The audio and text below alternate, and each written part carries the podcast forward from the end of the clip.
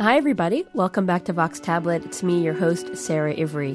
Today, Vera Gran and the question of collaboration.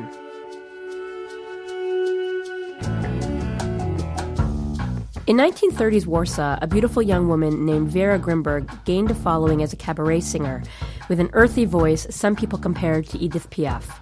A few years later, she, along with her mother and two sisters, was among the hundreds of thousands of Jews forced to live inside the Warsaw Ghetto. By that time, Grimberg had adopted the stage name Vera Gran, and she continued to perform throughout her time in the ghetto, most frequently at the infamous Cafe Sztuka. Gran managed to escape the ghetto in 1942 with the help of her Polish husband. She went into hiding and she survived the war, though the rest of her family was not so fortunate.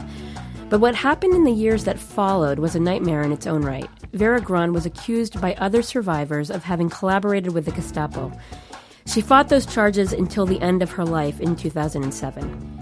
In a new book, Polish writer Agata Tuszyńska introduces us to Gran when she is old, angry, and ravaged, and living in a studio apartment in Paris.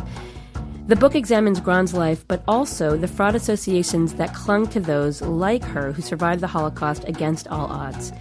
Well, we're delighted today to have Agata in the studio with us. Agata Tuszyńska, welcome to Vox Tablet. Hello. Now, how did you first hear of Vera Gran? Were people listening to her music when you were growing up in Warsaw? No, not really. I have to say that I didn't know the name of Vera Gran in Poland and from Poland. I learned about her in Paris already in the 80s, I spent a lot of time in Paris then, and somebody told me that there is a woman, an, an old woman, she wasn't so old, but I was much younger, uh, who survived the Warsaw Ghetto, and she was a collaborator and a singer. And it's, it's important that I heard about her as a collaborator and then as a singer and I couldn't understand how was it possible both to be a singer in the Warsaw ghetto mm, and a collaborator. And I really wanted to meet this woman, but I didn't do it then in the late 80s, beginning of 90s, because I had some other uh, important books to write. And I met Vera Gran in 2003 in Paris. And after talking to her on the phone, I decided it's an important story and I want to write about it. You say it was important that you heard that first that she was a collaborator and then a singer. Why the uh, privilege on the word collaborator? What about that resonated particularly? Well, if you are an artist, if you are a singer, I would think that people think about you that way but the uh, infamy of being a collaborator was so strong that people forgot that she used to be a singer and she used to be a star. Now, the first label, the first word which jumped out of people's mouth was a collaborator. Well, before we get to that question of whether or not she collaborated and what uh, made up those allegations, I wonder if you can tell us a little bit about her life as a singer. How did she become a singer? How did her uh, fame grow? Well, she wanted to be a dancer. Uh, she was born in a not very rich Jewish family.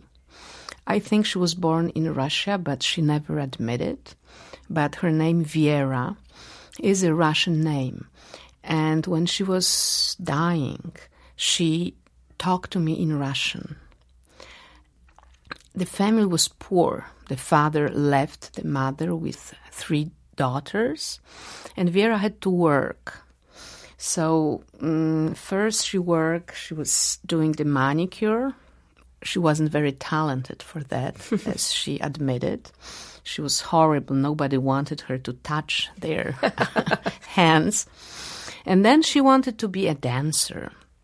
And she went to this uh, very prestigious private dancing school. But then it was a car accident. And she was wounded and couldn't dance anymore. But still, she wanted to help her mother and she wanted to do something for the family the mother and the other sisters.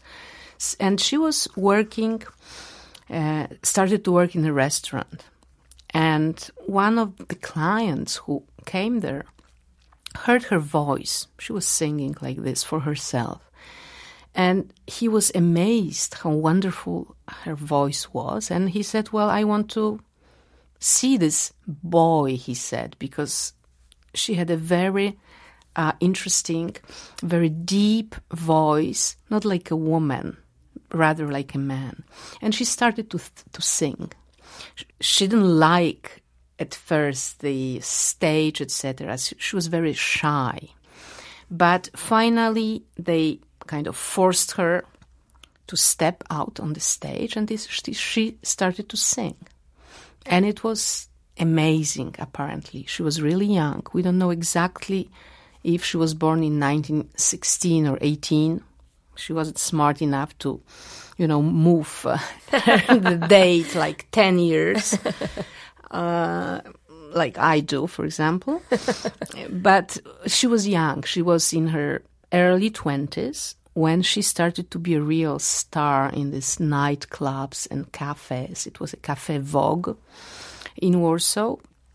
She was beautiful. She was uh, petite, uh, with uh, this incredible eyes, incredible voice, very modest, modestly dressed, and it was something incredible, as said people who you know used to go to these uh, clubs. And she became to be famous, and also she started to earn a lot of money uh-huh. that she didn't have before. So it was a huge help for the family, and also she liked it. And she, many, many times, she was talking about how singing made her as a person. So the question, Who are you? the answer would be, I am a singer. I'm a singer. This is the art I love. I love to perform, and also I love to be admired. Mm. I loved, she loved to be admired by others, men and women as well. And she was like a real Jewish star. She liked it. Was her audience, was her fan base both Jewish and non Jewish? Yes, yes. And she was very proud of it. She used to tell me that even in a ghetto, there were Poles who crossed the walls, came into the ghetto to listen to her. Before we go on, let's listen to one of her songs. Uh, this one is called Three Letters, and it's from a recording uh, made in 1965. But maybe you can tell us a little bit more about this song before we hear it. Well, it's a beautiful song about a woman who's in love with her man, but the man fell in love with someone else. And the woman is singing that uh, she loves him so much, but of course, if he wanted to be with someone else, her life is her her love is so great that she let him go. And at the end, she says, "Okay, I'm leaving. Be happy with this other woman, but remember, don't smoke so much, and use remember to use your scarf when it's cold outside." Już było bardzo późno, mój Boże, co z tego? Po prostu nie spostrzegłam, że przecież biegł czas. Siedziałam i myślałam, myślałam, jak napisać do niego i że piszę ostatni już raz. Let's skip ahead to 2003, and I wonder if you can tell us what sort of person did you discover when Vera Gran finally opened her door to you then? Well, you have to remember that it's true she opened the door for me, but she didn't let me in. So first few weeks we're talking uh, outside her apartment on the um, landing. On the landing. So she just put out two chairs, two little stools, and we're talking there.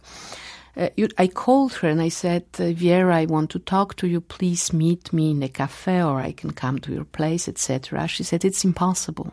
I cannot leave the house because they're stealing for me they want to take everything what I have. They. So I said, Whom are you referring to, Vera? She said, Are you stupid or what? She used to say it a lot uh, in French. Ça va pas la tête? You're crazy? What are you talking about? I cannot leave the house. So I said, So maybe I can come to you. I will, you know, I'll gladly do it. No, no, no, I don't accept anybody in my place. You cannot come. So I said, So what, what's, what's, what can we do? And then I thought, well, I had this great idea. I said, Vera, so let's meet on the landing of your apartment. You're not, you will be, you know, safe. I'm not gonna come in. And she was laughing like crazy. She was, ah, it's such a wonderful idea. yes, yes, let's do it. But I didn't believe she will really be there actually. And I used to live in uh, Toronto then. So I said, Vera, but I want to be sure that you will talk to me because otherwise I'm buying a ticket. I'm coming to Paris, especially for you. Yeah, yeah, yeah. And it happened. I mean, we spent, I think it was a rather like three to four weeks on this landing. Every day? Not every day, like three times a week. Mm-hmm. It was a lot of meetings, you know, outside. And she also gave me, wanted to give me her recorder because she didn't believe mine. It's good enough or, you know, she was very, um, she didn't trust anyone.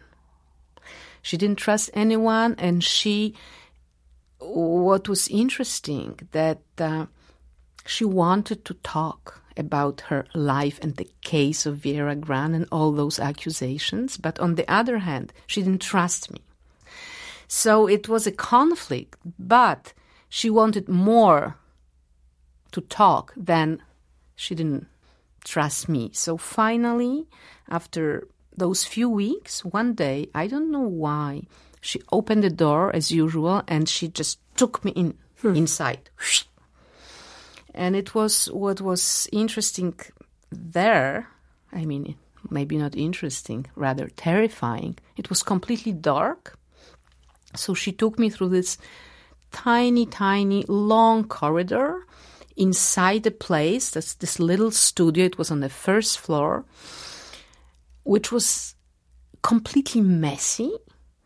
And she had one little lamp, and that's all the curtains were on, and I felt like in a ghetto, of course. I thought, well, where are we? Is it a bunker in a ghetto? Is it a hiding place?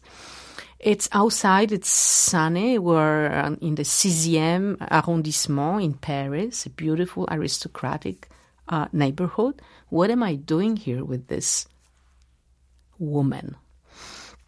that's how it started. So I knew she's uh, afraid of everything. She didn't want me to um, uh, to call because she was afraid that people call her to abuse her, to say horrible things about her. So it was also um, very characteristic for her. When she picked up the phone, she didn't say anything. She didn't say hello because she was, you know, th- thinking that they will say you Jewish Gestapo whore. What did you do during the war, etc.? We hate you. So she didn't say anything. But later on, you know, I quickly I decided that I will listen to her, that I want to listen to her, and I owe her that. What do you mean you owe her that? Well, you know, my mother was in a ghetto as a little girl with her mother, who was a teacher, and with the whole family on my mother's side, and they all perished. And the ghetto for me is a place that I'm referring to a lot. I think about it, it, it, it's important for me, and I'm asking myself a lot of questions concerning people choices during the war and especially the Jews in the ghetto because it could have been my destiny. So I could be in the shoes of my mother or of my grandmother or of Vera Gran. And then I'm asking myself questions. What would I do? Is it easy to be a singer in the ghetto? Is it uh, justified? Vera said she did it for others as well as for herself and her family because she earned money like this, right? She had her mother there and two sisters. So she was working for money, but also she was working for to give others like the illusion of normal life, Mm-hmm. which was kind of impossible in the ghetto, but they remembered it. So it was like the time of oblivion, the time of happiness that they experienced before, but now you have on the horizon is death. And she was singing about love and longing and about trees, which were impossible to f- find in a ghetto. There were no trees. You couldn't see the sun. You couldn't see. It was really crowded in the ghetto. Mm-hmm. It was a horrible, crowded place. Very sad. So when you think about it, and, and I think about it very often, for me, ghetto is silent, although it wasn't silent at all. And in this dark silence, I, I see this beautiful, shining woman, and something is wrong. So Vera spent a year and a half in the ghetto, in the Warsaw Ghetto, before her husband was able to get her out. That doesn't seem like that long a time, but yet these accusations manifested after the war that were quite ugly and damning of her, that she collaborated. But it's somewhat vague what the nature of that collaboration uh, was. Can you lay it out for me? Well, it was incredible because I really think that the only guilt, the only reason for Viera to be accused, it's it's because she survived. She was accused because she was a beautiful woman and she dared to survive. She spent in a ghetto eh, 18 months as a singer. Then she was in hiding. In 45, for the first time, she heard that she was collaborating with the Gestapo. They said she was collaborating in the ghetto by singing for Jewish police, so called, or for Germans. And also, she was accused of being in touch with those who collaborated. And then on the Aryan Polish side, apparently, she denounced Jews. And the trial, which took place for two and a half years, started in 1946, said she's innocent. I mean, Who tried her? Excuse me. it was a uh, the committee, uh, Centralny Komitet Żydów Polskich, the Central Committee of Polish Jews. They decided they have to find out if those accusations are real. Apparently, Vera Gran herself wanted it because for her it was so absurd that someone might think that she collaborated. She used to say, Germans uh, killed whole my family and three million of Jews, and they think I could have collaborated with them. I mean, helped them to do this. And she said, "Okay, let's have a trial. Let's the Jews, the Central Committee of Polish Jews, check if those rumors and accusations are real. Is this truth in it?" And reading the papers from the trial, you know, all those uh, témoignages with witnesses, it's like half and a half. Like 50 people said she was a beautiful, wonderful singer, a very uh, kind woman who was serving others in a ghetto. And she used to sing for the children and for sick artists. And she shared bread with everybody. And the others, they it's like seeing two different women that she was a whore and she loved uh, she loved um, furs for example jews were not allowed after a certain year to wear fur in a ghetto. They used to give it away for germans. Apparently she was wearing her fur. She was she loved to sing for Germans, and she was a, a whore who was seen apparently in Warsaw on the Aryan side denouncing Jews. What is interesting, no one ever seen it really, but they said, I know someone who knew someone else who heard from someone else that Vera Gran did this and that. So any like proofs, but a lot of talking, a lot of hatred, a lot of jealousy, maybe.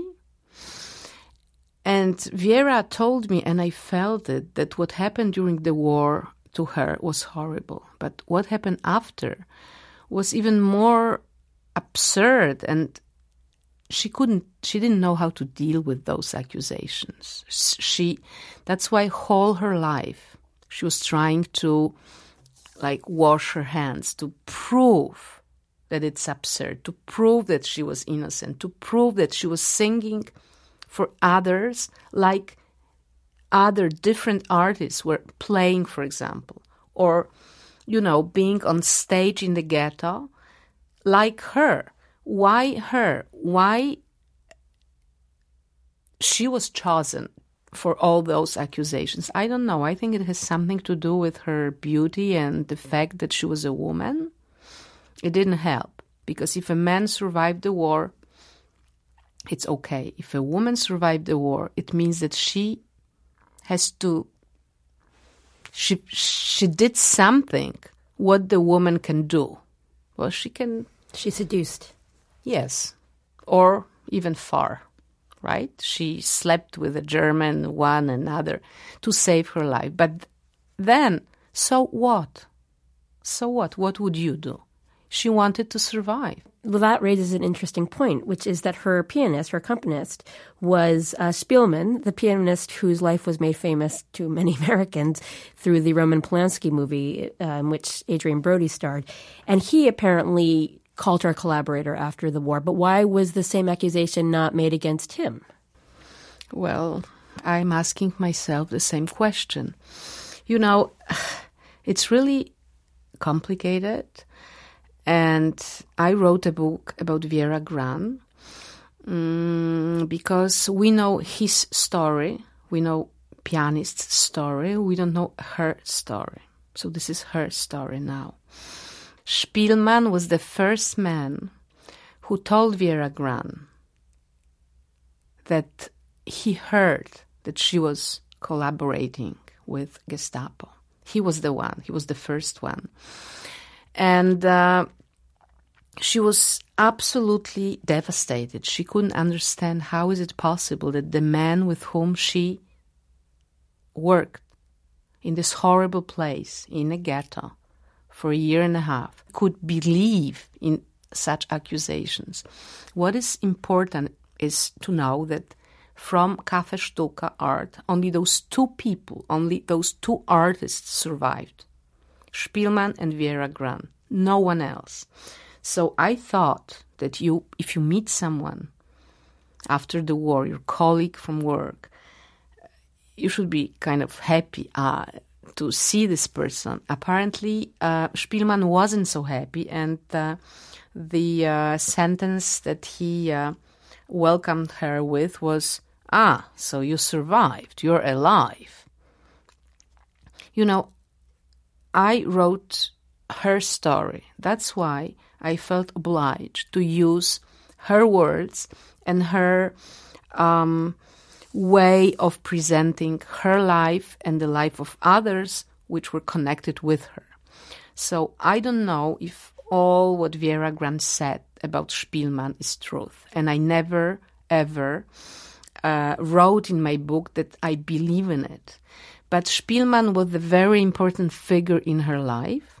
And at the end, she was obsessed by him. Much of this book dwells on the secrets that followed survivors for years, decades really, after the war's end. And that is a subject that is very close to your own family, as you mentioned earlier. I wonder if you can tell us a little bit about your own story. Uh, sure. Uh, I think the main subject of this book, as well as my other books, is Memory. This is a book about memory. This is a book about um, the price of survival and about the Holocaust, which is inside us, people who survived, as well as second generation. Uh, I didn't know that I was Jewish for many, many years. I was born in Warsaw and uh, I had Polish parents and Polish friends, and I used to go to Polish schools, and I loved Polish uh, literature and landscapes and everything. And I felt completely Polish as I look Polish, blue eyes, you know, clear hair, etc. And later on, I noticed that my mother was really proud of having a girl with the blue eyes, although her eyes are dark and she had dark hair. So I didn't know that the history, the memory of the Jews and the Holocaust is in me somehow, that I have it. Even when my mother told me that she's Jewish, I was 19 then. I didn't quite get it. And I was afraid of her words and I was afraid of this information and I didn't know what to do with it. And I thought, she didn't tell me for so many years. Not about her mother, about the ghetto, about this little shtetl Łęczyca, where they all were from, so she had a reason not to tell me. So if she had a reason and she didn't tell me, I have to hide it as well.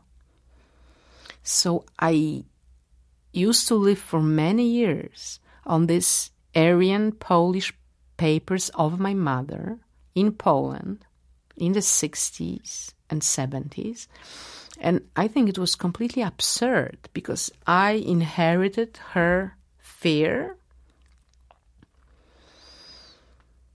And I didn't know what's going on me, with me, really. I weren't the girl that I used to be. I weren't the new girl with a Jewish background because I didn't know Jewish background, not religion, not tradition, books, nothing. So I used to live in this schizophrenic split. And I couldn't get into terms with it. I didn't know what to do. So, first of all, I decided I need to learn something about Jewishness and the history and tradition. And uh, I decided I'll read Isaac Bashevis Singer. But so I read all his books, which were not accessible in Poland at that time in Polish. So I read them in English first. And I started to learn and learn and learn. And I wrote a book about Singer and the Polish Jews, but nobody knew that I was Jewish. So I was describing this history and reality, which was mine, but my reader didn't know it was mine. So they couldn't quite get it why this Polish writer writes, as they said, quote unquote, so beautifully about Jewish life if she's not Jewish. I couldn't live like this longer because I felt something is not right. I cannot reveal my secret to anyone. And I have to say that what helped me, it was New York. It was my uh, year stay as a Fulbright scholar in New York City. Here, I started to talk about it. And what before was completely like impossible, I couldn't say my mother was Jewish. Still, I'm not saying I am Jewish, but I couldn't say my mother was Jewish and my mother was in a ghetto. And her mother was killed and her whole her family perished. I couldn't say that. New York helped because I've I met a lot of people, a lot of Jewish uh, scholars and writers and doctors. Like a normal Jewish life was here, which was like for me impossible to understand. In Poland, as my mother taught me, it wasn't good to be Jewish. You had to hide it. It was shameful. It was something really wrong about it. It's not like this anymore. Not for me because I wrote the book, not for others, but it was really difficult for me. So I decided okay, I don't have my Jewish past, I don't have my Jewish family, but I have a pen and I can write about it and I can recreate it and I can write for myself the story of my family. I can write about my grandmother, which I never knew. I don't know what she was like. I just saw one little picture. I didn't know her voice. I didn't know her gefilte fish. I didn't know what was it like to have a Jewish grandmother. But I wrote about her and I feel like I have her. She's there because she's in my book. And the same with my grandfather and the whole Jewish family. So this book was for me like I gave myself back what was taken from me. And I was also a little, I understood my mother's gesture. She wanted to protect me in the Polish Poland. She wanted me to be the same as the others. But at the same time, she took away something, right? She, we, we used to go to the cemetery, the Catholic cemetery, and my grandmother was there. And my mother never told me the story. She was killed, she was 42. Now I know her story. Like, I own her past, and this is my past. I can add it to the reality I knew. And this is again my obsession. The same was with Vera Gran, with old people that you touch them and they give you back their world, their memories, something that you didn't experience, but you would love to experience because it's yours. So that's why I heard a lot, a lot of stories from survivors and now I'm trying to listen to the second generation as well because it's. I wrote this book and I'm not afraid anymore. And the book is called Family History of Fear because it's my mother's fear and the fear that I inherited for so many years, but now it's gone. I mean, I feel liberated and I and also I feel like I have my family back. Agata Tuszyńska, thank you so much for joining us. Thank you very much. It was really interesting. Agata Tuszyńska's new biography is called Vera Gran, The Accused, the celebrated singer of the Warsaw Ghetto, her piano accompanist Władysław Szpilman, and a meditation on the nature of collaboration. It's just out from Knopf. If you're in New York City this week, you can hear more from Agata on Friday. She'll be appearing at the PEN World Voices Festival in New York City. You can find out more information on our website, tabletmag.com. As always, we would love to hear your thoughts on our podcast. Please do post a comment on our site or email us at podcast at tabletmag.com. Vox Tablet is produced by Julie Subrin. I'm your host, Sarah Ivry. Thank you for listening. We hope you'll come back next week.